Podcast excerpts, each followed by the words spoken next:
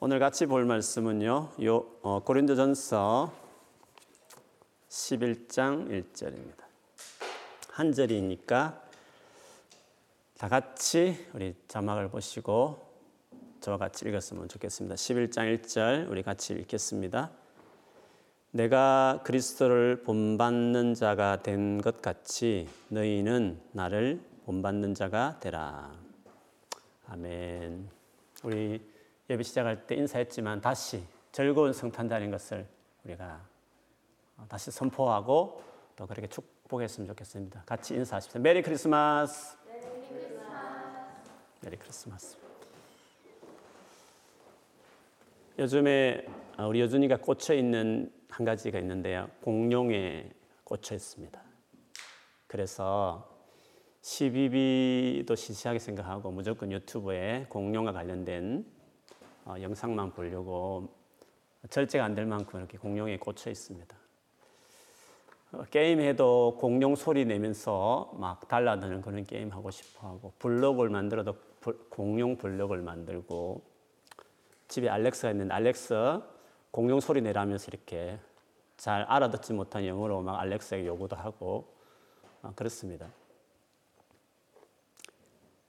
가끔 아빠 그림 그리자고 이렇게 하죠. 무슨 그림 이렇게 말하면 여준이가 뭐라고 말하겠습니까? 공룡이라고 바로 말하죠. 그래서 이제 공룡을 그리는데 연필, 색연필 잡, 잡자마자 바로 확 그려버립니다.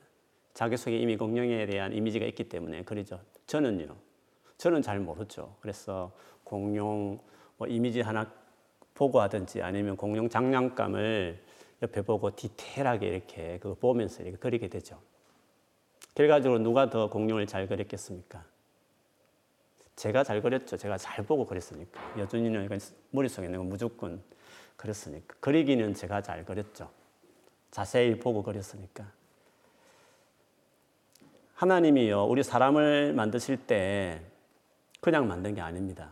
뭔가를 보고 제가 공룡을 그리는 것처럼 하나님 우리 사람을 만들 때요, 뭔가를 비슷하게, 뭔가를 보고 그렇게 만드시듯이 만드셨어요. 하나님 우리 인간을 만들 때 무엇을 본받게, 무엇을 담게, 뭐와 비슷하게 그렇게 사람을 만드신지 아세요? 창세기 딱 1장에 보면 제일 첫 장에 보면 하나님이 사람을 만들 때 하나님의 모양대로 하나님의 형상대로 우리를 지었다. 성경에 그렇게 이야기를 하고 있어요. 하나님은 영이기 때문에 모양과 형상이 있는 분이 아니시거든요. 그러면 우리를 하나님의 모양과 형상대로 지었다 이 의미가 뭘까요? 하나님에게서 형상이라는 것이 있을까요? 그 형상이라는 말이 무슨 말일까요?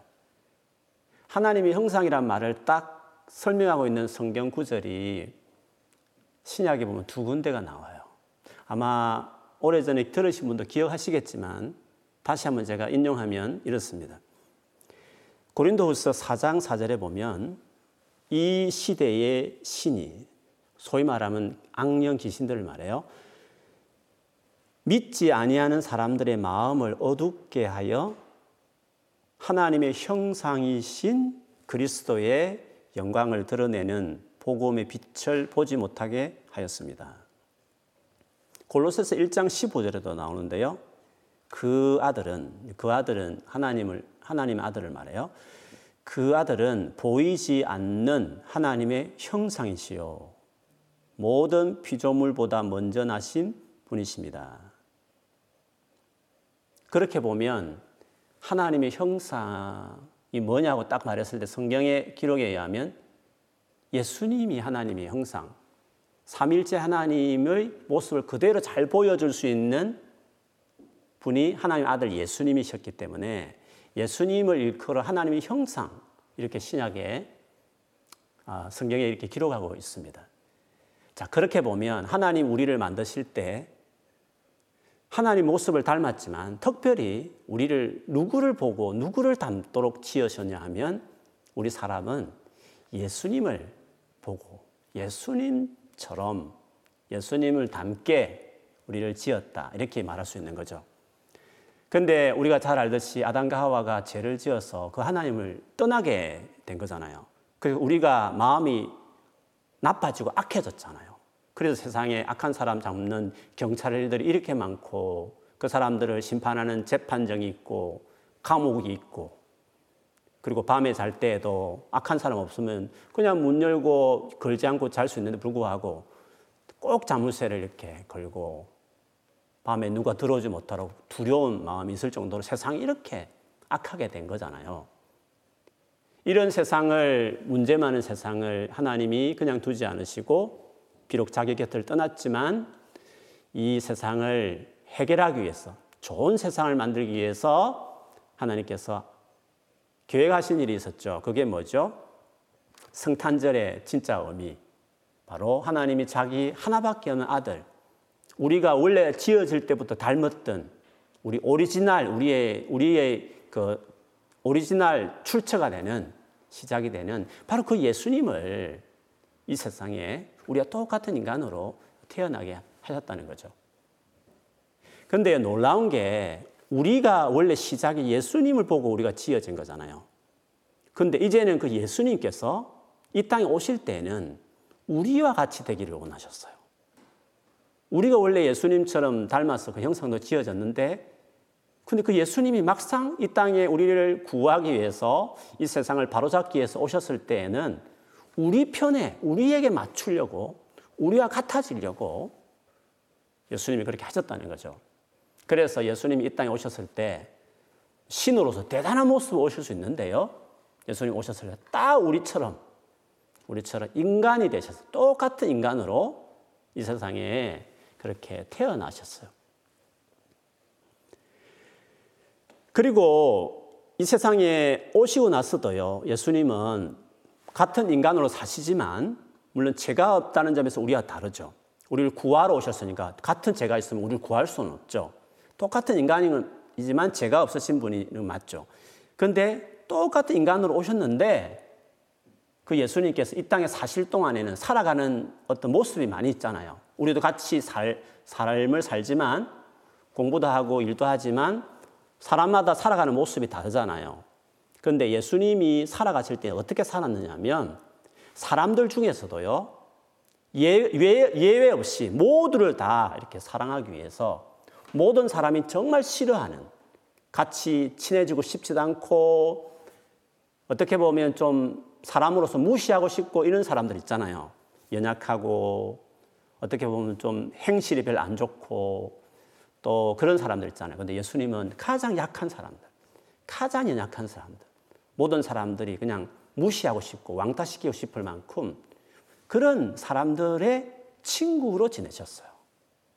그래서 예수님의 별명이 죄인들의 친구 이런 별명이 붙어 정도로 어디 가든지 약하고 소외받고 힘든 사람들을 절대 무시하지 않고 따뜻하게 맞이하고 그들과 같이 식사하시고 그들과 같이 어울리는 그런 삶을 사셨어요. 얼마나 예수님이 철저하게 우리 인간과 같이 나는 깨끗한 사람이니까 같은 인간이라 너희하고 달라 하면서 그렇게 혼자 이렇게 뭔가 남다르듯 사신 것이 아니라 똑같은 사람 중에서 가장 약한 사람들의 곁에 친구로서 계실 정도로 예수님은 우리와 똑같은 입장에 서고 싶어 하셨어요. 그리고 마지막에는 어떻게 됐죠? 너무 잘 알듯이 십자가에 양손에 양발에 못이 박혀서 피 흘려서 돌아가셨잖아요. 죽으셨잖아요. 근데 왜 죽으셨을까요? 힘이 없는 것도 아니고 하나님 아들이니까. 얼마든지 로마 군인들과 싸워서 죽지 않을 수 있었잖아요. 근데 왜 죽으셨을까요? 바로 우리가 죄를 지었기 때문에 하나님 앞에서 바로 그 벌을 받아서 죄에 대한 벌을 받아야 될 건데 예수님은 그 마지막을 우리의 우리를 대신해서 완전 우리가 서야 할 그 자리에 예수님이 서신 거죠. 마지막까지도 철저하게 우리에게 제일 무서운, 제일 부끄러운 그 무서운 그리고 수치스러운 그 자리를 우리가 거기에 서지 않도록 하기 위해서 예수님이 대신, 내 대신 거기에 대신 설 정도로 철저하게 우리 편에 서서 우리의 위치에, 우리의 그 형편에 가장 어렵고 힘든 자리에 예수님은 당신이 우리 대신 그 십자가에 돌아가실 정도로 그 정도로 우리와 같아지기를 원하는 우리 편에, 우리 쪽에, 우리 사이드에 내 편이 되어주기를 원하셨다. 그 예수님이 보여주신 이 땅에서의 모습이었다고 말할 수 있습니다. 그래서 예수님은 완전히 우리와 같아지고 싶어 하셨어요.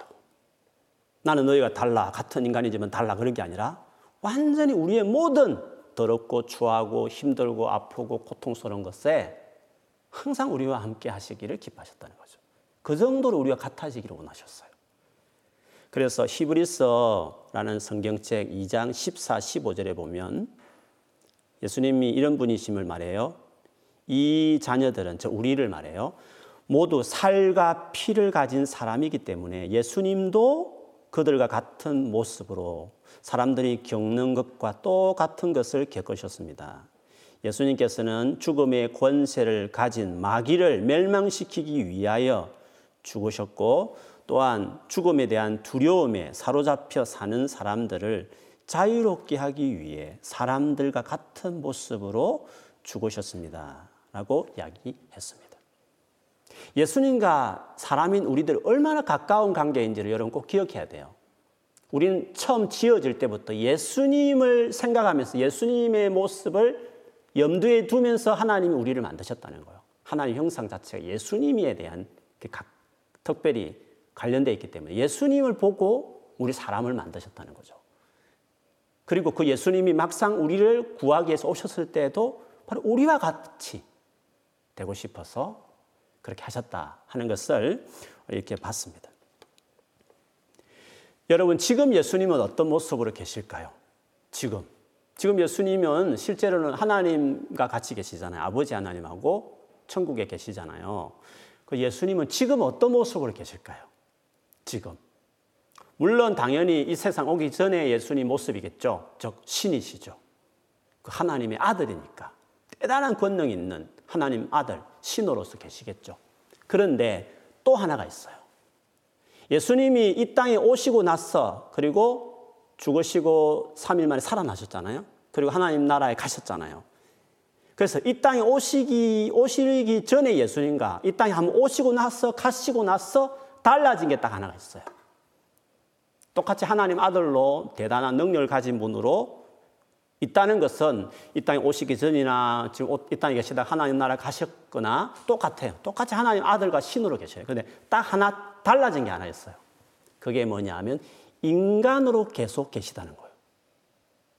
완전한 하나님이시지만 완전한 하나님 아들로 신으로 계시지만 동시에 예수님은 한 번 인간이 되신 이후에 다시 부활하시고 나서 몸은 우리가 달라졌지만 앞으로 우리가 바뀔 몸이 미리 되신 거죠. 어쨌든 우리가 똑같은 몸을 가진 인간의 모습으로 지금 천국에 계시다는 거예요. 예수님 오시기 전에는 인간의 몸이 아니었어요. 이 땅에 처음 올 때는. 근데 지금은 지금은 원래 하나님 아들로 가셨지만 이 땅에 그 부활한 몸, 인간의 몸, 우리가 앞으로 바뀌어질 그 좋은 몸으로 바뀐 그 채로 하나님 보좌에 앉아 계시는 거예요. 그래서 지금 예수님은 하나님의 신이 계시지만, 신으로 계시지만, 역시 우리가 똑같은 인간의 몸을 가지고 있는 그 상태에서 지금 천국에 계신 거예요.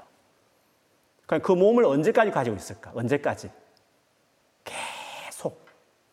영원히 우리와 같은 인간의 몸을 가진 채로 예수님은 앞으로 계속 사시는 거예요. 이것만 봐도 예수님이 우리가, 우리가 얼마나 같아지고 지기를 원하셨는지. 한 번 구원할 때만 인간이 되고, 그 다음에는 필요 없으니까 버린다는 게 아니라, 한 번 인간이 되신 이후에는 계속 인간으로, 인간의 모습을 계속 가진 채로 영원히 천국에서 사신다. 그렇게 보면 예수님이 얼마나 우리와 같은, 우리와 똑같은 그런 우리가 가까워지기를 원하시는 분이셨나 하는 것을 이렇게 알 수 있습니다. 그래서요, 예수님이 십자가에 죽으시고 부활하시고 나서 그 제자들에게 이 말을 전해주라고 하시면서 하신 말씀이 있어요. 거기 보면 마리아라는 여인에게 이 말을 하셨어요. 마리아가 예수님을 막 너무 반가워서 죽은 줄 알았는데 살아났으니까 너무 반가워서 다리를 붙잡았는데 그때 예수님이 이런 말씀을 하셨어요. 아직 아버지께로 내가 올라가지 않았으니까 아, 그렇게 너무 하지 말라 하시면서 대신 이런 말씀 너는 나의 형제들에게 이 형제들이 누굴까? 예수님은 하나님 아들인데 아들에게 뭐 형제가 누가 있을까요? 여기서 형제들은 예수님을 믿는 제자들을 말했어요. 예수님은 제자들을 형제들 이렇게 불러 이렇게 생각했어요. 너는 즉 마리아 너는 나의 형제들에게 가서 이렇게 말하여라. 나는 내 아버지 곧 너희 아버지 내 하나님 곧 너희 하나님께로 올라갈 것이다. 예수님이 우리와 같은 입장에 완전히 섰기 때문에 예수님에게 있어서 그 하나님, 그 아버지 하나님이 우리에게도 아버지가 돼버렸다는 거죠. 그래서 아버지, 내 아버지가 너희 아버지 이런 식으로 예수님이 말씀하신 것이었어요. 히브리서 2장 11절에도요. 이렇게 말해요. 사람들을 거룩하게, 특별히 깨끗하게 존귀하게 만드신 예수님과 그렇게 거룩하게 된 사람들, 우리를 말하죠. 사람들은 모두 한 가족입니다.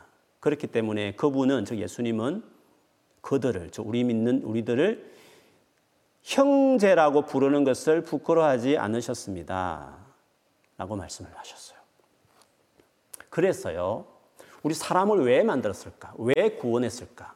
우리는 앞으로 어떻게 될 것인가? 라고 생각할 때요, 이거 하나는 정말 중요해요. 그거는 뭐냐면, 우리 하나님의 가족이 된다는 거예요.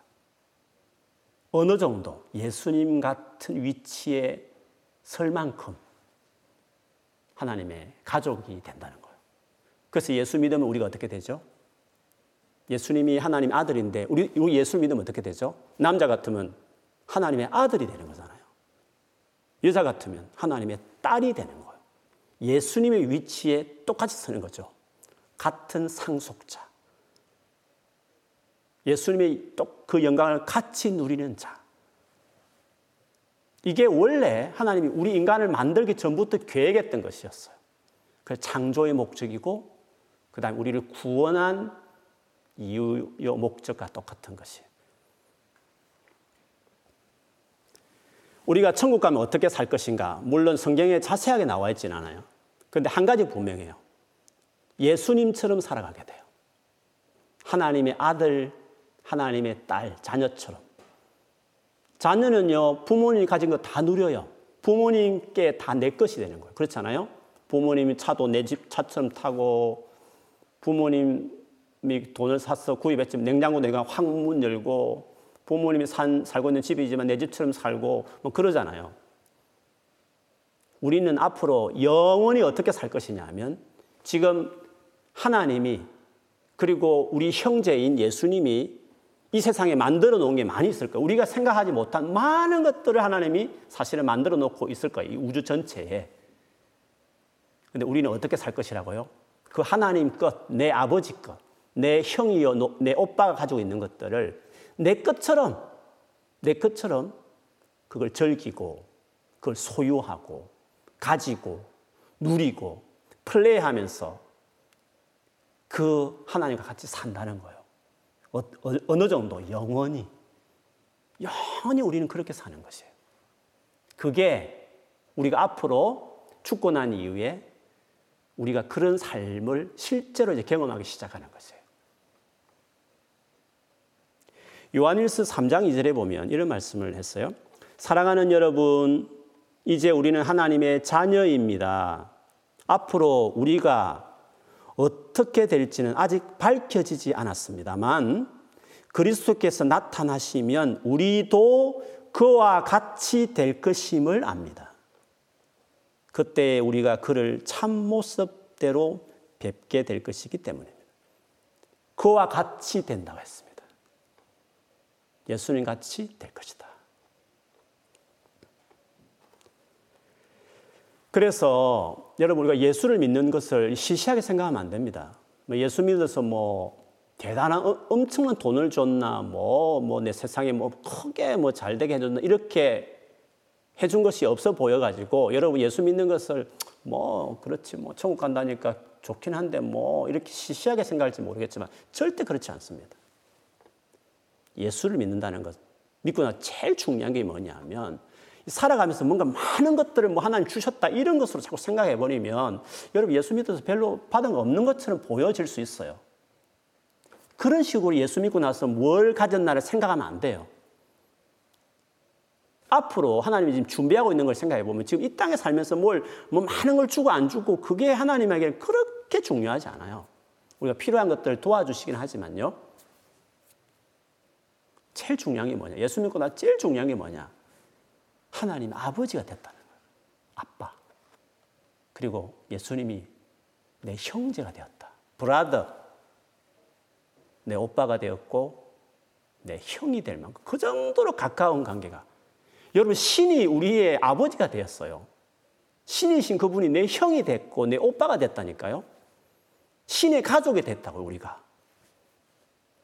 예수를 믿고 나서 우리가 그거 그것 되려고 열심히 노력한 것도 별로 없었어요. 우리는 죄만 짓고 나쁜 것만 하고 이기적으로 내 욕심만 위해 살았던 사람인데 예수님이 그렇게 수고하고 하나님이 그렇게 우리를 위해서 해주겠다고 계획하셔가지고 예수님 오셔서 십자가에 당신이 죽는 그 죽음, 엄청난 그 희생을 통해서 우리에게 그냥 선물처럼 우리에게 그 일을 주신 거죠. 그 예수님 오신 날이 성탄절이에요. 예수님 우리가 가장 큰 선물이셨어요. 그리고 그분의 죽음을 통해서 어마어마한 비교할 수 없는 그것도 1년, 2년, 10년, 20년 정도가 아니라 영원한 신의 삶을 사는 하나님이 누리고 있는 영광을 누릴 수 있는 존재로 그런 아들로 그런 딸로 우리를 삼아 주셨는데 예수를 믿음으로 그게 다 주어졌단 말이에요. 직접 내가 지금 경험하지 못하니까 그거를 뭐 그거 뭐 그렇다 치자 뭐 이렇게 하고 살지 모르겠지만 여러분 죽고 나서 바로 경험하는 거예요. 저 같으면 40년 내에 경험할 일이에요. 40년. 건강 열심히 운동 열심히 하고 영양제 열심히 먹고 오가닉 먹어가면서 진짜 병 안 걸려서 90세 좀 살아도 금방 인생 끝나는 것이에요. 그 이후의 삶이 있어요. 100년도 아니에요. 1000년도 아니고 억년도 아니에요. 영원한 삶이 실제로 딱 40년 후가, 저 같으면 40년 후에 바로 나의 현실이 되는 것이에요. 여러분에게도 마찬가지예요. 그래서 예수를 믿는 거에 살아가면 제일 중요한 거예요. 그리고 예수 믿고 나서 우리가 얻는 축복이라는 게 어마어마한 일이라는 것을 여러분 이해를 하고 그것에 대해서 곰곰이 한번 생각하면 우리가 삶을 살아야 돼요. 그래서 성탄절이 정말 기쁜 일이에요. 내가 세상 살면서 많은 것들을 얻었을 때도 기쁘지만 그러나 예수님이 오시고 예수님이 죽으셔서 우리에게 주신 선물에 비하면 아무것도 아니에요. 그래서 예수님이 그 오신 생일이 우리에게 의미가 있는 거예요. 그리고 제일 기뻐할, 제일 감격스러워야 할 날이 성탄절이었다는 것을 우리가 이것만 생각해 봐도 알 수가 있죠. 그래서 예수님이 오신 이 한 가지만으로 하나님 우리를 왜 만들었는지, 우리를 왜 구원했는지, 우리의 미래가 무엇인지 다 드러나게 된 거죠. 그래서 성경에 보면 이런 부분 참 많이 나와요. 하나 더 구절을 인용하면 로마서 8장 28절에서 30절에 보면 하나님 우리를 무슨 계획으로 우리를 지금 만들어며 구원하며 그 계획을 그대로 정리해 놨어요. 로마서 8장 28절에 30절을 제가 읽어 드릴게요. 하나님을 사랑하는 사람들, 우리들이죠. 그렇죠? 곧 하나님의 뜻대로 부르심을 받은 사람들, 하나님이 부른 거죠. 예수 믿었다는 것은 불러서 믿은 거와 똑같은 거죠. 우리들은 모든 일이 서로 협력해서 선을 이룬다는 것을 우리는 압니다. 결국에는 선한 것으로 가게 됐어요. 그게 뭔지를 좀 설명할게요. 하나님께서는 미리 아신 사람들을 택하셔서 자기 아들의 형상과 같은 모습이 되도록 미리 정하셨으니 그 미리 정했어요. 우리를 하나님의 아들 예수님처럼 모습처럼 되기를 미리 정했단 말이에요. 그렇게 하나님이 우리를 인간을 만들기 전부터 그런 계획을 했다는 거예요. 이것은 그 아들이 즉 예수님 말에 그 아들, 즉 하나님 아들이 많은 형제 가운데에서 맏아들이 되게 하시려는 것입니다. 맏아들, 큰형을 말해요. 그리하여 하나님께서는 이미 정하신 사람들을 부르시고 또한 부르신 사람들을 어렵게 하시고 어렵게 하신 사람들 또한 영화롭게 하셨습니다. 영화, 영광스럽게. 우리의 삶이 그렇거든요. 우리 영원한, 앞으로 우리가 살아갈 영원한 삶이 그런 삶이거든요. 아들들이 되게 하셨다. 자녀가 되게 하셨다고 이야기했습니다. 그래서 여러분, 예수를 믿는 여러분은 하나님 아들과 딸이 된 거예요. 하나님과 아들과 딸처럼 그렇게 좋은 말로 좀 좋게 봐준다는 의미가 아니라 딸처럼이 아니에요. 아들처럼이 아니라 그냥 아들이에요. 예수를 믿으면. 그냥 지금 예수님과 똑같은 아들이 됐단 말이에요. 예수님과 똑같은 자녀, 딸이 됐다 이 말이죠. 그게 여러분이에요. 예수 믿는 저와 여러분이 지금 현재 서 있는 위치가 그 위치라는 거죠. 그러면 우리는 어떻게 살아야 될까? 이 성탄절을 이뭐 어마어마한 이 놀라운 축복을 주기 위해서 오신 이 예수님의 탄생을 기념한 이 성탄절에 우리는 어떤 마음이어야 될까 하는 거죠. 먼저는 이 사실을 알고 감사해야 돼요. 정말 기뻐해야 돼요. 그 어떠한 우리가 살아가면서 어떠한 기쁜 일보다도 주의 오신 하나님이 이 하신 놀라운 일들, 이 수고, 희생 생각하면서 정말 이 오신 이날, 그 오셨기 때문에 이 모든 일이 일어났으니까 이 오신 성탄절에 가장 기뻐하는 날, 오늘이 가장 기뻐하는 내 생일보다도 내가 세상에 살면서 얻는 그 어떤 것보다도 가장 기쁜 날, 그리고 정말 감사하는 날, 정말 감사하는 그런 날이 성탄절이 돼야 되죠. 그리고 또 하나 기억할 것은 이 하나님의 마음을 여러분 지금 생각해 보세요. 예수님이 우리를 어떻게 생각하는지를 지금 계속 제가 말씀을 드린 거잖아요. 내 사랑하는 아들과 딸로 여기고 있고, 내 사랑하는 동생으로 지금 그 신이 하나님이 그렇게 여기고 있단 말이죠. 그래서 지금 팬데믹 때문에 코비드 19 때문에 다들 어려워하고 불안해하고 또 영국에서 변종이 나가지고 더 뭐 겁나고 나아질 듯 하다가 갑자기 또 더 어려워지고 막 그 불안함이 우리에게 많이 있는 거잖아요. 그런데 하나님이 이걸 다 알아요. 그리고 우리 아버지시고 우리의 형제이신 예수께서 이런 우리를 어떻게 바라보시는지를 기억해야 돼요. 붙잡고 계셔요. 그 힘들고 어려워하고 불안해한 걸 다 아셔요. 그리고 그분은 지금 교제할 수 있으세요. 그분은. 기도하면 그분과 교제할 수 있어요. 여러분 주님 생각하고 마음을 딱 드리면요. 그분 지금 여러분 곁에 계시기 때문에 그 경험하면서 살 수 있었어요. 절대 혼자 있다 생각하지 말고 혼자 막 힘들게 그렇게 매니지하면서 막 자기 삶을 살려고 하지 말고 열심히 살지만 하나님과 예수와 같이 나를 그렇게 위하고 사랑하는 분이 내 삶에 있다. 나는 그분과 관계를 지금 맺고 현재 살고 있다.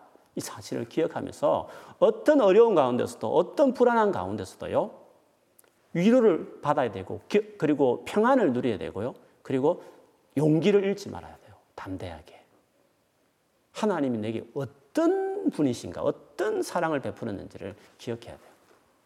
그 다음에 우리 아버지와 우리의 오빠와 우리의 형이신 예수께서 어떤 삶을 살았는지를 곰곰이 생각해 보고 우리도 그분처럼 살아야 돼요. 가족은 닮아가는 것이니까. 그래서 예수님이 이 땅에 보여줬던 삶처럼요. 우리가 살아가면서 가장 낮은 데를 보며 살아야 돼요. 낮은 곳에 있는 사람들을 더 염두에 두며 살아야 돼요. 그 크신, 그 높으신 그 예수께서 이 땅에 낮은 곳에 사람 중에서 가장 낮은 데 있는 사람과 같이 어울리셨잖아요. 그처럼 우리도 우리 형이신, 오빠이신, 그 하나님이 그렇게 하셨듯이 그렇게 살려고 해야 돼요. 사탄은 예수님을 시험할 때도 그 사탄의 그, 그 시험에도 나왔지만요. 끊임없이 세상의 영광을 보게 해요.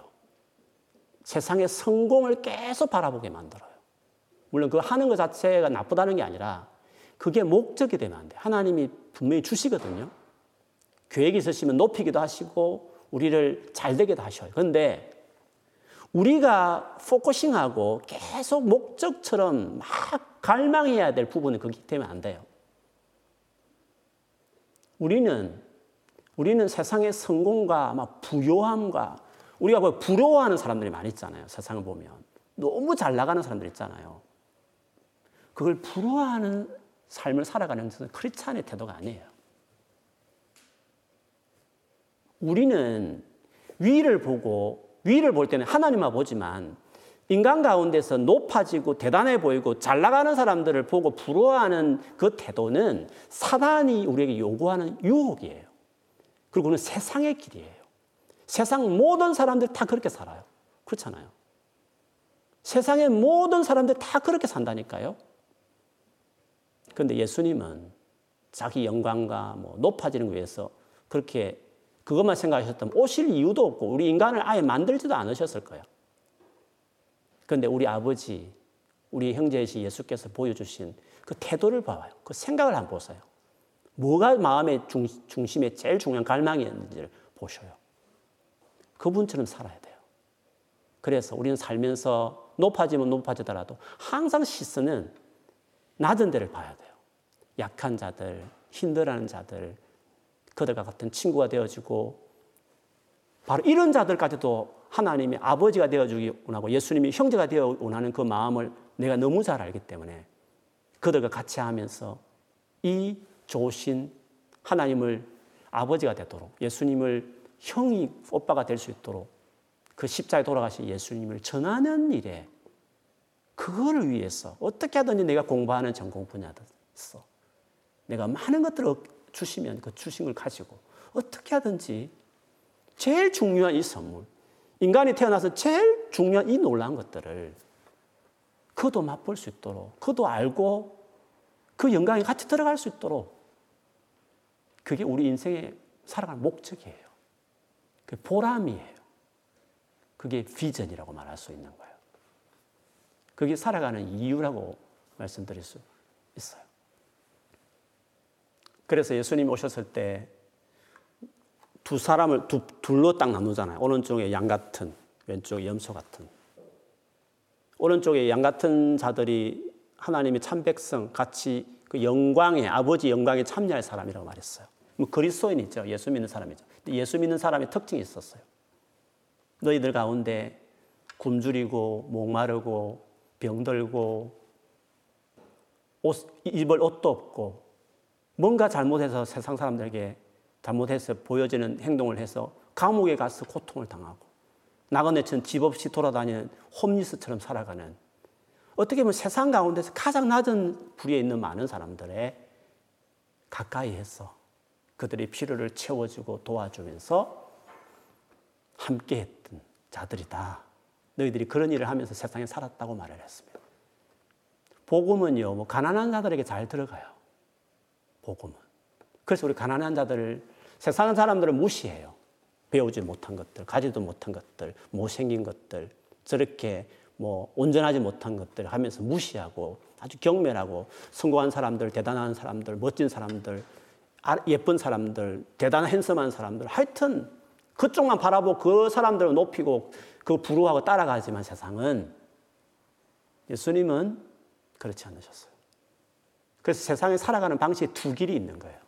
사탄과 모든 사단의 그 가치, 그 가르친 가치대로 그 방향을 향해 주구장창 높은 곳을 향하여 잘 나가는 사람을 부려하며 살아가고자 하는 그거 안 돼서 너무 속상하고 막 그거 되었으면 좋겠고 그래서 열심히 공부하고 일하고 하여튼 그 방향을 가는 그런 식으로 삶을 살아가는 방향에 있는 사람인 반면에 예수님처럼 이미 나는 자녀가 되었으니까 나는 이런 삶을 영원히 누릴 사람이 됐다는 걸 내가 너무 잘 아는 사람이니까 뭐 그것 좀 더 얻겠다고 몸부림치면서 그거 없다고 속상해하는 사람이 아니라 주어진 대로 또 하나님 높여주는 대로 감사하고 기뻐하면서 나는 오로지 작게 주셨으면 그 작은 거 일부를 떼서라도 그저 내보다 더 못한 사람을 향해서 같이 가고 마음으로든지 말로든지 물질이든지 시간이든지 나의 기술이든지 재능이든지 기부하면서 그리고 그렇게 섬기다 보면 더 복음이 쉽게 들어갈 수 있는 마음이 있는 사람들이니까. 복음은 가난한 자들에게 심령이 가난한 자들이 천국을 소유하기가 확률적으로 더 쉬우니까.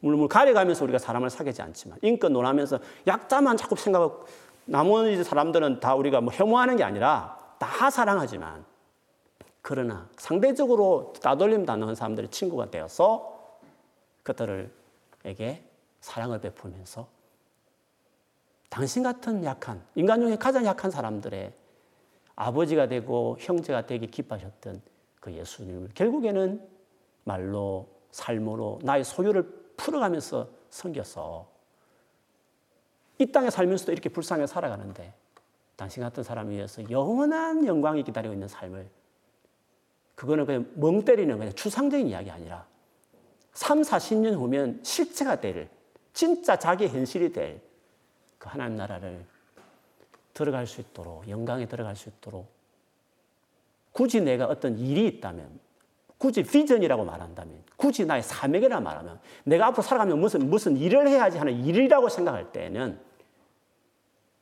직업이 일이 아닙니다, 여러분. 어떤 세상의 신분이 우리 일이 아닙니다. 거기에서 그 직업으로 무엇을 하느냐가 일이 시작되는 것입니다. 평범한 사무직원으로 살아도 직업을 제가 하찮게 그냥 평범하게 길에 청소하는 아저씨가 되어도 만나는 많은 사람들과 사람들에게 결국에는 이 예수님 같은 태도로 살아가면 재벌의 회장보다도 더 위대하고 그 보람되고 더 감사하는 삶을 살아가게 되는 것이에요. 그래서 그리스도인들 살아가는 삶의 방식이 완전히 다른 것이에요.